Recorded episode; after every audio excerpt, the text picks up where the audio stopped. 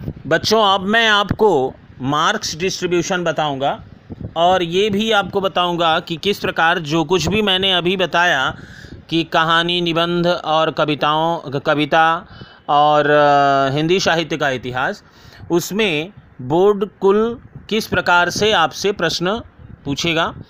तो चलिए, सबसे पहले आपको कुछ विशेष बातें मैं बता दूँ कि उच्च माध्यमिक परीक्षा में परीक्षार्थियों को प्रश्न पत्र दो भाग में, पार्ट ए और पार्ट बी में दिए जाते हैं।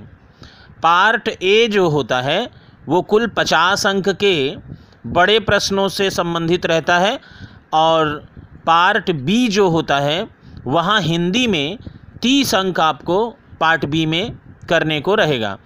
और पार्ट बी में जो भी प्रश्न रहेंगे वो लघु उत्तरीय प्रश्न होंगे यानी एमसीक्यू और ऐसे क्यू टाइप जो मैं आपको बाद में क्लियर करूँगा कि एमसीक्यू और ऐसे क्यू कैसा होता है आप जानते भी हैं।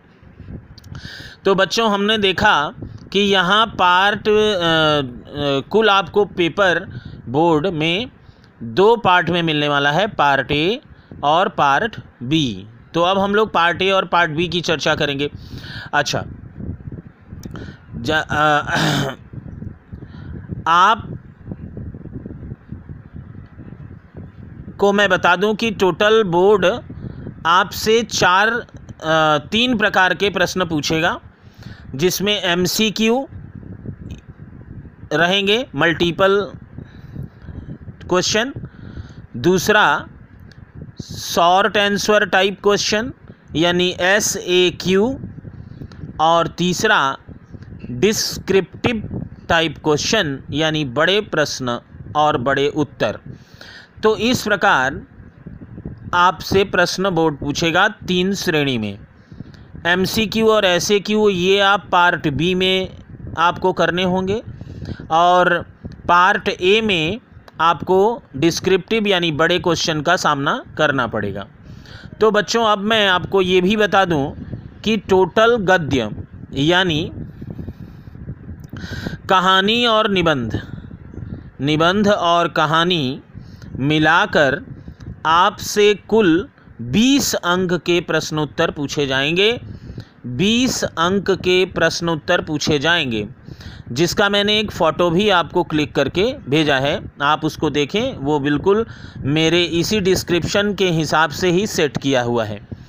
तो उस 20 अंक में छः क्वेश्चन आपको मल्टीपल चॉइस के रहेंगे, यानी कौन बनेगा करोड़पति टाइप, जिसमें आप एक क्वेश्चन पाएँगे, उसके चार आंसर होंगे, उसी में से एक सही आंसर विकल्प के रूप में चुनकर आपको उत्तर देना होगा। शॉर्ट आंसर टाइप में आपको विकल्प नहीं रहेंगे, लेकिन उत्तर एक लाइन या मैक्सिमम 20 से 30 वर्ड के अंदर उत्तर देना होगा, और ये भी पार्ट बी का ही हिस्सा होगा। तो गद्य का जो 20 नंबर है, उसमें छः नंबर एमसीक्यू और चार नंबर एसएक्यू तो कुल कितना हो गया, सर? छः और चार, दस।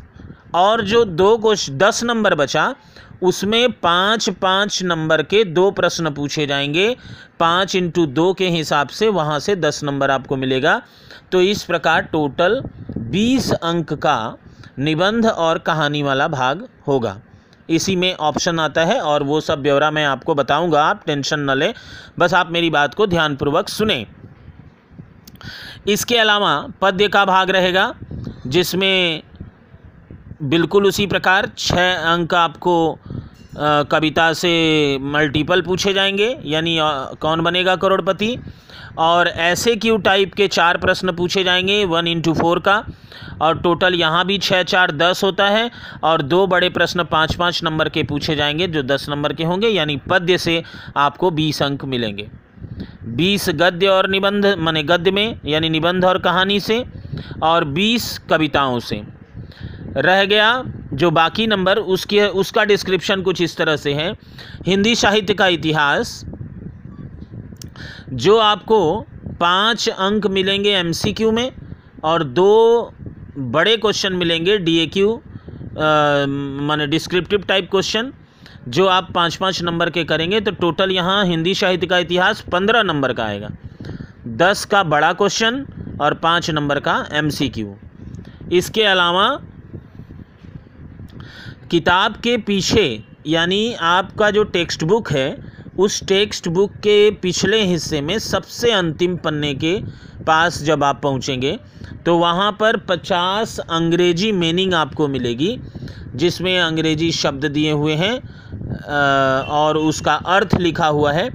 वहाँ से आपको पाँच नंबर का मीनिंग पूछा जाएगा, एकदम उसी पचास में से पूछा जाएगा तो आप वहाँ से पाँच अंक पाएँगे।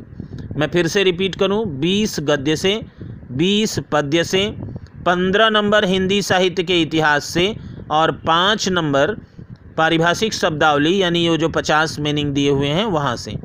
तो कुल बीस बीस, चालीस और पंद्रह, पचपन और पाँच, साठ नंबर हुआ। इसके अलावा एक लेटर रिपोर्ट मिलाकर जो व्याकरण का अंश है माने राइटिंग राइटिंग स्किल का, उसमें रिपोर्टिंग में पैरा पत्र लेखन में कुल मिलाकर आप दस नंबर का एक क्वेश्चन आपको करना होगा।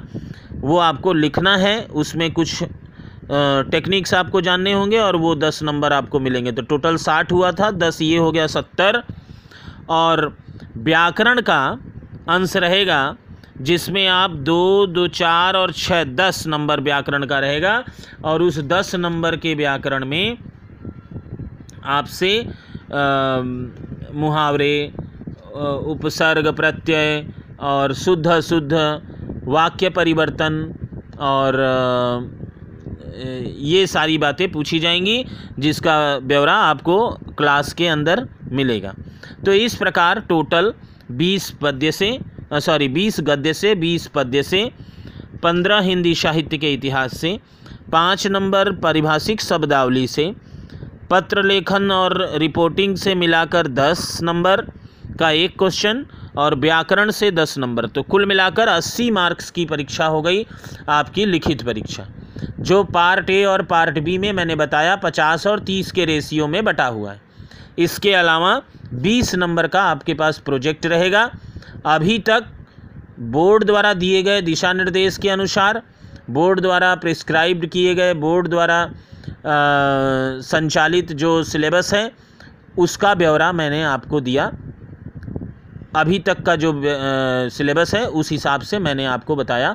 आप इन मेरी बातों को बहुत विशेष रूप से ध्यान दें और मैंने जो कुछ भी आपको भेजा है, उसको भी आप देखते रहें ताकि आपको हर बात अच्छी तरह से समझ में आ जाए।